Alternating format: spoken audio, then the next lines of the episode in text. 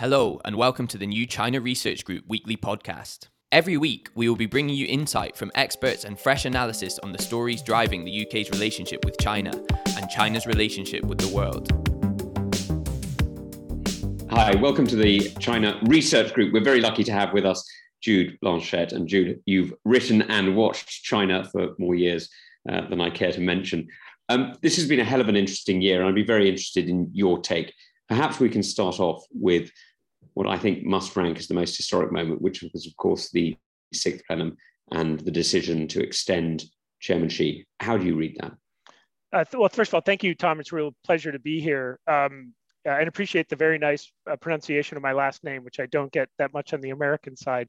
Uh, ex- ex- agree, extraordinary meeting, and um, for a number of reasons, just the quick highlights were, of course, first and foremost is we saw a history resolution, which, let's put aside the substance of the history resolution, the fact that Xi Jinping has the bureaucratic and political power to be able to summon that document is in and of itself extraordinary and tells us about the degree of, of control he has within the political system. Second, the substance of the history resolution. It was not, in fact, much of a history resolution. It, it was a, it was a, a campaign brochure for the agenda that Xi Jinping has, uh, uh, starting with the twentieth Party Congress and for the next decade or so through the twenty thirty-five goal of Chinese uh, socialist modernization. Um, and finally, uh, the document indicates, well, I'm always uncomfortable calling it a cult of personality because there are, as far as I can tell, no actual cult members. Um, it does again show that within the, the propaganda system, um, Xi Jinping has been elevated uh, to an extraordinary level, which will fundamentally affect the degree of personalization of the political system in profound ways. So look, I mean, all of these are could be seen as inside baseball, if you like. They could be seen as, as the Machiavellian moves within a, a, a party apparatus, but they do affect us much more immediately, even here in the United Kingdom. Perhaps you could set out how you think this matters uh, at home in China, of course, but also uh, in the wider world. Um, Xi Jinping has shown himself to be quite an ambitious, bold leader who now can act with relatively few constraints, especially, and this is the same in, in the United States with the president, foreign policy is often where you have the freest hand. We're already feeling the effects of Xi's fingerprints on Chinese foreign policy. It's much more aggressive. It's much more ambitious. It clearly brooks no dissent from anyone. Uh, Lithuania, Australia feeling uh, the brunt of this um, right now. We used, we used to have a more um, collective decision-making process within the senior party leadership on foreign policy. That didn't, um, that didn't me- ameliorate all signs of aggressive, overt behavior, but it did sort of damp down on those. We're in a new period now where increasingly the Chinese state will, will reflect the priorities and behavior of Xi Jinping, the man. Well, you say that, and we've seen Uh, various elements where the challenge has come out. And, and you touched on it just now, so I was wondering if you'd talk a little bit more about it. Uh, Foreign Minister Landsbergis in, in Lithuania has been extremely courageous, I'd say, in uh, standing up for Lithuania's rights to associate with countries around the world and, and different jurisdictions and the relationship that they have with Taiwan. They've come under enormous amounts of pressure by uh, the Chinese state, and many other countries in Europe and around the world have experienced so-called wolf warrior diplomacy. How do you see that going forward, and how much of that is Xi's influence and how much is, of that is what the Russians would call presumed intent, the interpretation of the leader's wishes? It, it's hard for me to, to see the, the wolf warrior, which I is sometimes we need to define what we mean on that. But if basically what we mean is much more a, a, acerbic style of foreign policy behavior with um, with incentives for diplomats within the system to uh, a- adopt a much more aggressive posture towards countries. And, and I think implement the line that Yang Jiechi said in two thousand eleven of there are big countries and small countries, and you need to know the difference. I can't see that trend diminishing over time. What I will say though is it's, it's leading to some very Pyrrhic victories for Beijing. And um, I think there's a mathematical equation that is emerging. Um, there is an inverse relationship with the amount of power Xi Jinping has over foreign policy and the amount of strategic wins that Beijing is having. I don't see that mathematical formula eroding anytime soon. you know, Deng Xiaoping said in the early nineteen nineties that China needs to observe the situation calmly. Um, uh, I, I don't see Xi Jinping doing this. So much like one should not expect a third-term Trump presidency to be much different from a second-term Trump presidency, a, a third and fourth administration of, the, of Xi Jinping, I think, will behave much like it does now. But, and I'll end on this, very critically, I, what we're seeing is, although Xi Jinping is in power, he's not necessarily in control of everything. And I think the wider community uh, has a strategic vote here to shape China's choices on the international stage.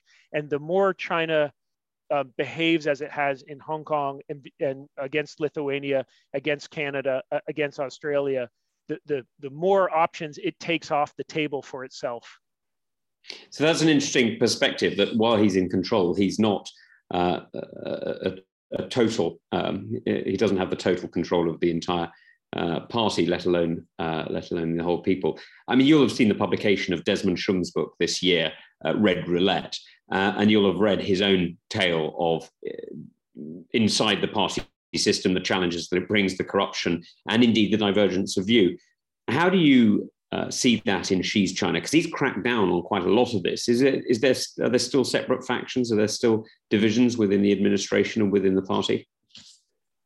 This is a really hard question to suss accurately, because this is one of those, you know, lots of known unknowns and unknown unknowns that we just don't have glimpses into. I think, you know, axiomatically, it's true that there is a lot of diversity of opinion within the party. And, and I think what we know, and, and Tom, you'll know this as well from conversations, there's a lot of frustration with the, the, the hardness of the direction that Xi Jinping is pushing. But, and I think this is where increasingly I come down on it, um, like, like Stalin after the purges, there's a lot of frustration with the degree the country's going, but there ain't much you can do about it. And I think if we just, and, and, and I should say after the twentieth Party Congress, we're going to see one of the most extraordinary turnovers in personnel in fifty or sixty years, which will redound to the power and control Xi Jinping has over the personnel system of all the critical positions. So I would say my heuristic for this is um, there is a huge degree of, of daylight between grumbling and, and the ability to actively organize opposition to Xi Jinping. I think this is not, uh, this isn't a droid we should be looking for any longer. He's large and in charge, and, and our great intellectual challenge is, starting at the end of next year and through the entire five-year period of the twentieth Party Congress, what are, how does what does a Xi Jinping foreign policy look like? Um, what are going to be his risk tolerances? You know, what shifts are we going to see in his behavior after he gets that third term? Look, I think these are all these are all questions on foreign policy that also build on domestic policy. I mean, you have uh, written widely in C S I S and uh, and elsewhere actually uh, about the change inside China, not just uh, the tech crackdown, which I'd like to come to in a moment, but also the change in the way education is being pursued and the banning of private education, which for many people means the banning on the learning of English, actually, uh, and the opportunity to rise in a different way. Could you perhaps talk about how this is seen within China? Because I've heard quietly and from uh, not public sources uh, that this is not playing at all well amongst the Red Princes and the new aristocracy. And more importantly, I'd say, Tom, I, you know, we've had a, a entire generation of Chinese who have grown up being able to consume the fruits of globalized modernity. And that includes, by the way, um, uh, uh, um, consuming cultural fruits that are complex, heterodox, have international components to them. I don't think they want to eat the dry sawdust of socialist education.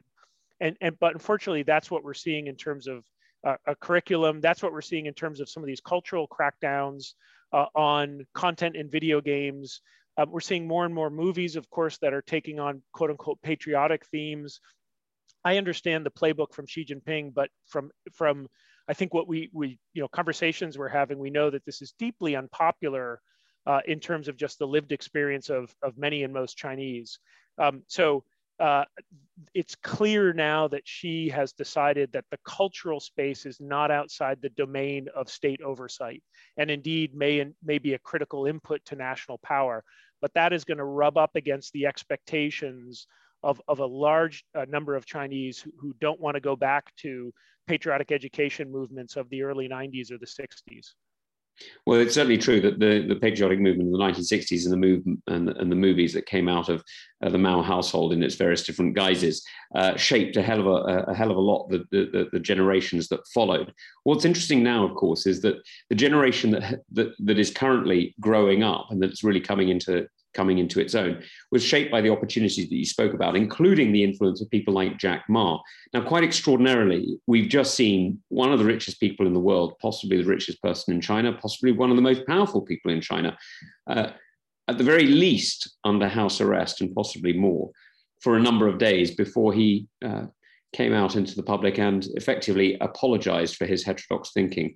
Um, how do you see uh, China's tech sector, uh, tech, tech expertise and the various different elements within it uh, playing in the international environment as the clampdown continues? I mean, this is a remarkable set of developments that I think, like, you know, Zhou Enlai's comment that it's too early to evaluate the success of the French Revolution.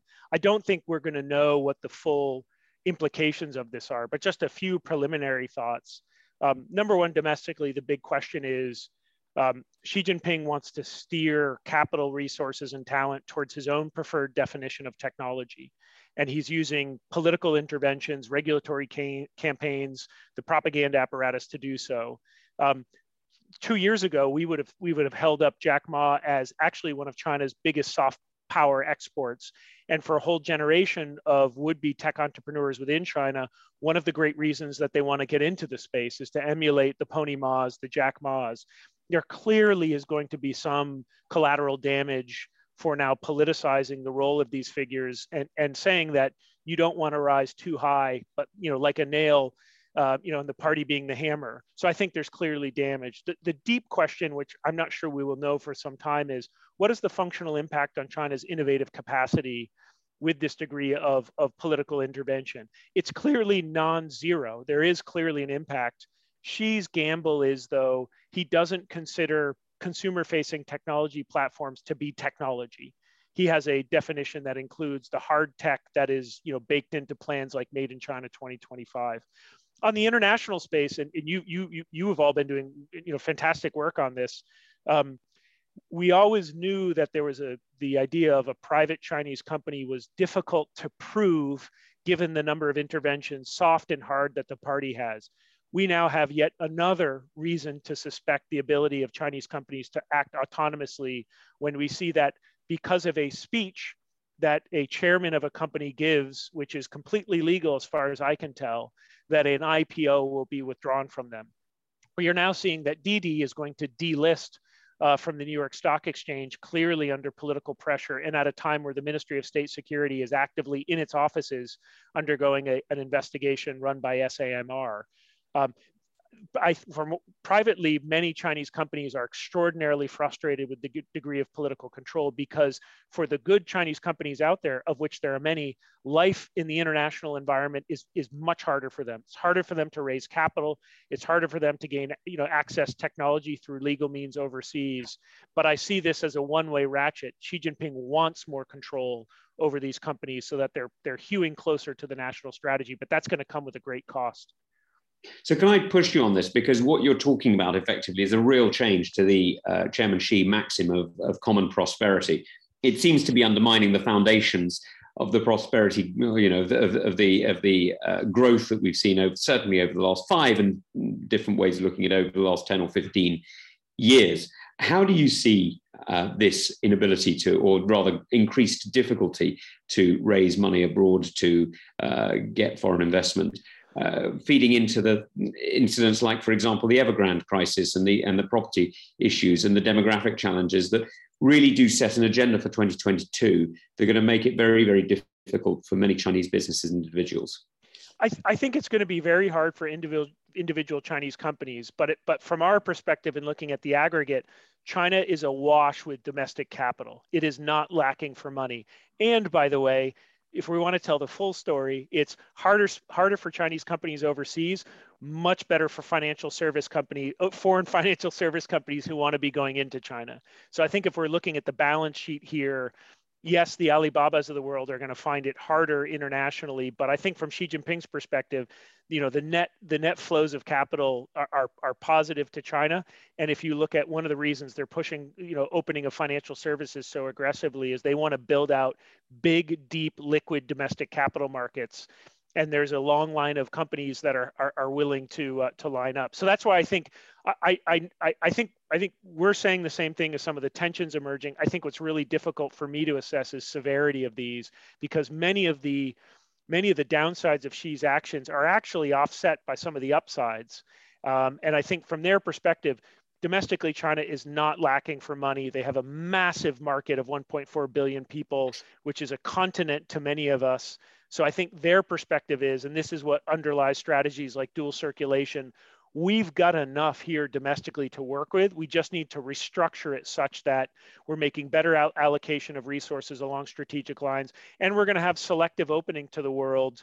You know, very good leader in The Economist in the most recent edition on selective decoupling, saying it's not that China's decoupling from the world, they're just trying to shift the balance where uh, the outside world is more reliant on China and China is less reliant on the outside world. Well, this is one of those areas where um, there's a potential uh, challenge for the U K and indeed for the U S. In what we've seen over the last twenty years is very often China importing um, businesses who come and invest, set up before they are then imitated by uh, Chinese rivals. Is the same going to happen to Goldman and J P and various other uh, finance houses? Are they? Are we going to see the growth of uh, professional services in China? And what does that mean for service-based economies like the U K, or indeed uh, the Wall Street banks who are currently stepping so deeply into the Chinese waters?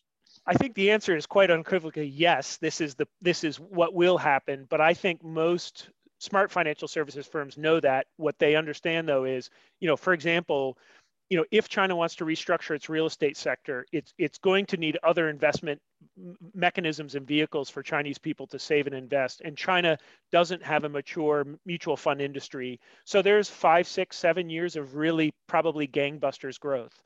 So I think financial services firms should know that, yes, China wants to build up its own national champions in the domestic space. Um, but this is a this is a liminal, you know, transitory period. You've probably got five or six years of great growth, and and and then you might want to start, you know, looking for the exits.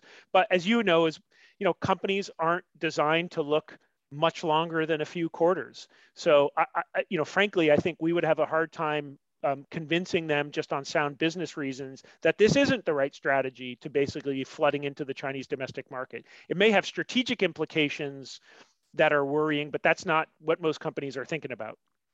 Well, it's certainly true that some companies have found it very difficult to, uh, not to exit the, the Chinese market, but certainly to exit with any capital has been very difficult. um, and so whereas uh, a manufacturer may find that that lowers the cost of manufacturing uh, for their global output, for a finance firm where, frankly, you know, the cost of manufacturing your financial products is not high. Um, the challenge is, how do you repatriate any of that income? That may be something that the, the finance houses find harder to achieve. Yeah. What I, what I would say, though, and I, I think um, although that kind of the market space looks quite positive for financial services firms in a pure sense, obviously there's there's going to this is going to be a really rocky road ahead, because they're going to be navigating tensions, you know, as we see the bilateral relationship between China and the United States deteriorate, and indeed, you know, uh, uh, separate from U S China relations, you know, financial services firms just navigating things like the national security law in Hong Kong. You know, you may want to avoid political risk, but political risk ain't going to avoid you, you know, in, in Xi Jinping's regulatory environment.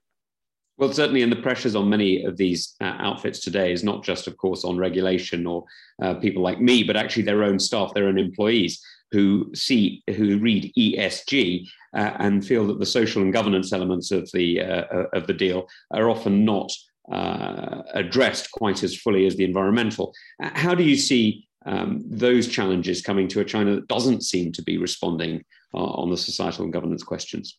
You know, the, the strategy now is you you fully, you know, implement E S G strategies outside of China, and you try and ignore them domestically in China, because on, on many of the big issues, it's just impossible to say you have a global E S G strategy that incorporates China.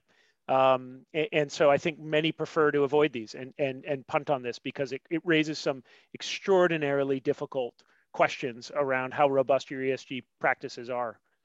So look, let's have a quick look ahead as we as we round this off at the twentieth Party Congress that is coming up next year. How much does Xi actually control, and how much doesn't he control? Where where are his uh, where are his his his his gaps, as it were? And secondly, if I may, where are the black boxes for you, if you see what I mean? This is a this is a very different China today to the one which allowed free travel from academics and researchers ten, fifteen years ago. How are you finding dealing with it? I'll answer the first one first because, or excuse me, the second one first, because it may give people a better sense of how much they should disregard my answer to your question about, about you know, Xi Jinping's level of power. I mean, it's extraordinary, very basic questions about the functioning and operations of China's policy process, you know, in a real meaningful sense are, are hard to, to suss out. I mean, to go back to Desmond Chum's book, what that reminded me so well is that we can understand the, the formal mechanisms of power from afar. But as you know, I'm sure, Tom, you know, being an M P, it, it, I couldn't understand U K politics just by reading minutes coming out of, a, a, a, you know, Prime Minister's questions. It's the sidebar conversations. It's the relations between members. You know, it, it, it's all the political maneuvering around the scenes. It's, it's how you set and define agendas for meetings. That's where power is really struggled over and exercised. And, and Desmond's book reminds us of that in China. You know, I can read the People's Daily, I can read a speech by Xi Jinping, but that's not going to tell me much about uh, about really how power is being wielded, where challenges to, to power are. So I think we're in a, a moment of acute epistemological crisis in terms of how we understand China. And for all of our listeners in the Communist Party, you know, who, today, I would say to them, I understand why opacity is necessary for, for levels of political correctness, but it is going to lead to, to situations of dangerous miscalculations about China. Taiwan is a great example of this. I don't think China's planning on invading Taiwan tomorrow, but I can sure understand why some people do, because we don't know what Xi Jinping thinks about timelines and, and, and risks. And so we're in this position of having to guess on these really critical, uh, critical issues. Very quickly uh, on your, your good first question, I, I can see two really big tensions here that we should, that to me, we should be looking at as we see Xi Jinping gain more control. Number one is he has extraordinary control over senior leadership, but China is a vast, vast bureaucracy encompassing a vast, vast territory. The old Chinese saying of the sky is high, the emperor is far away, it's still true. And, and there's going to be a big struggle between the level of ambition that Xi Jinping has for his domestic agenda and the frustration he's going to feel. And indeed, lower level officials will only become more important to Xi Jinping as he tries to push this agenda. And then the second tension, I would say, or gap is, I think there's going to be a division between what's good for Xi Jinping and what's good for the party. Succession is a great example of this. Um, for decades, the party has been moving for its own self-preservation to normalize the transition of power because it understood how destabilizing it could be for an authoritarian political system to, to, to deinstitutionalize and denormalize this. Xi Jinping is saying, I don't care about any of that. I want to stay in power. We can think of other areas where the personalization of the dictatorship is good for Xi Jinping, but it potentially comes at expense of the resiliency of the Communist Party. That sort of tension between Xi and the party, I think, will become more pronounced. And indeed, remember on, on the, the, the apogee of, of Mao Zedong's power in the nineteen sixties, he went after the party. Uh, I mean, the party was really gutted as a functional institution. That's extreme, but, but I think at least that gives an example of how personalization of power can come at the expense of Leninist discipline and organization, which has been the secret sauce of the party. Well, look, um, I have to say that has been the most fantastic insight into the year we've just seen and the year ahead. And I think I think we can all see why Jude uh, does so well as the Freeman Chair of China Studies at C S I S. Uh, and as a friend of uh, the China Research Group, Jude, thank you very much. Happy Christmas. Have thank you, Tom. Break. It was an honor. Merry Christmas as well.